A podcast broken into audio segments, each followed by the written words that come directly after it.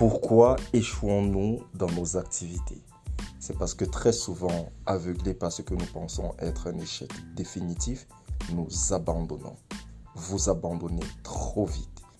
La graine de l'échec réside dans l'abandon précoce. Essayez d'identifier les facteurs importants. Essayez de transformer votre modèle. Essayez de penser différemment et recommencer. Recommencer jusqu'à ce que succès s'en suive.